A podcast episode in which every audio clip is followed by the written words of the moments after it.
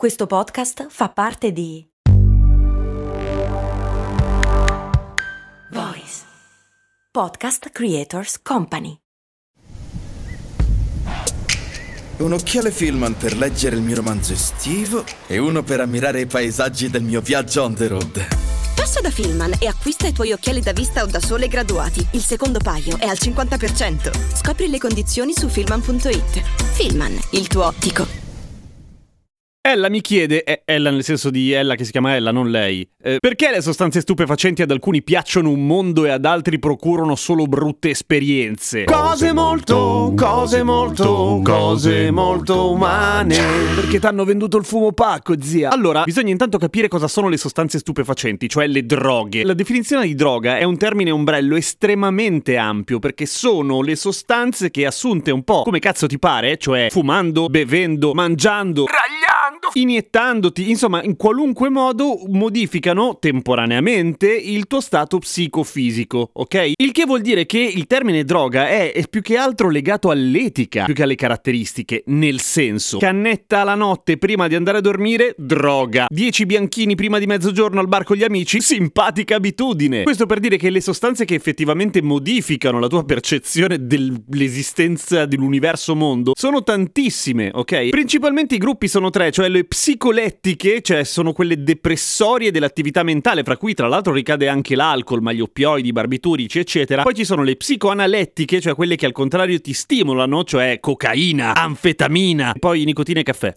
Perché ci sono anche quelle e sono tutti gli effetti delle droghe che fanno un po' meno male, almeno la caffeina nel lungo periodo rispetto alle altre, però funzionano più o meno nello stesso modo. E poi ci sono le droghe psicodislettiche, cioè quelle che effettivamente ti cambiano la percezione di tutto, cioè le canne, ad esempio, o gli acidi, eh, o l'MDMA, quelle cose lì. Perché a qualcuno piacciono un mondo e qualcuno no? È difficilissimo trovare una risposta, ce ne sono tante, proviamoci. Il primo grande ostacolo è quello etico, dicevamo, ok? Ci sono persone che fumano, bevono caffè e bevono alcol che non si farebbero mai una canna perché quella roba non si fa e mi fa paura, ad esempio. Quindi questi non si divertono nell'utilizzare delle droghe per una questione di principio, non tanto perché gli gira in modo diverso l'effetto. Ognuno ha la propria risposta individuale e ogni droga ha il suo effetto particolare e siccome la maggior parte delle droghe sono illegali, ahimè quello che arriva al fruitore di succitate droghe è sempre una merda tagliata in modo assolutamente imprevedibile con un sacco di altra roba, per cui anche lì gli effetti sono difficili da prevedere. Ma prendiamo la droga più comune di tutte, quelle che hanno provato tutti, l'alcol, ok? C'è chi diventa allegro, c'è chi diventa aggressivo, c'è chi diventa triste. Questo perché l'alcol principalmente quello che fa è togliere i freni inibitori, per cui viene fuori quello che non verrebbe fuori quando sei sotto controllo. E questo è abbastanza chiaro, ok? Ogni tipo di droga ha il suo effetto perché agisce su diverse parti del cervello, detto molto terra terra. Vale dire, chi diventa aggressivo con l'alcol non è perché in fondo in cuor suo è la persona più gandiana del mondo, probabilmente c'ha il cazzo girato e di solito è sotto controllo. Allo stesso tempo per droghe completamente diverse come quelle psicodislettiche, ovvero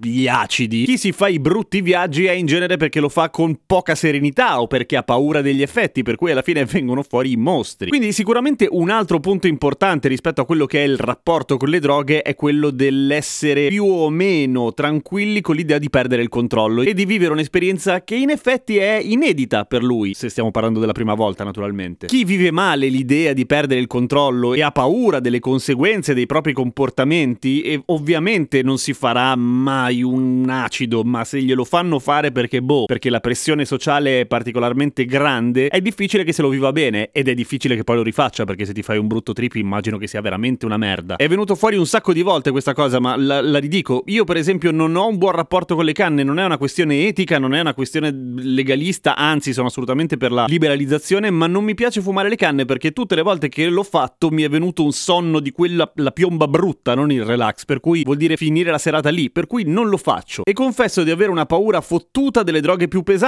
questo perché in, principalmente perché non so quello che sto assumendo, perché ovviamente essendo illegale bla bla bla quella roba lì. Se esistesse un commercio controllato di droghe ricreative, probabilmente lo farei, con, anche molto più volentieri di così. Me la meno un po', confesso, a non sapere quello che sto assumendo, sapendo che comunque è una roba potente. Quindi Perché a qualcuno piace molto la droga? Generalmente è un approccio, è, è più che altro una questione culturale il più delle volte, ma ognuno ha la propria risposta fisiologica assolutamente individuale, imprevedibile a differenti sostanze, soprattutto perché le sostanze appunto non sono controllate e costanti nella composizione. Prendiamo invece delle droghe legali, come gli psicofarmaci, anche loro danno una risposta individuale, più controllata ovviamente all'interno di un range, ma sono moltissimi i casi di persone che iniziano a assumere uno psicofarmaco, metti un antidepressivo e dopo poco cambiano a un'altra molecola perché quella ha un effetto nullo oppure un effetto negativo oppure un sacco di effetti collaterali, per cui è che siamo proprio tanto diversi gli uni dagli altri. Più la questione culturale che la droga è il male.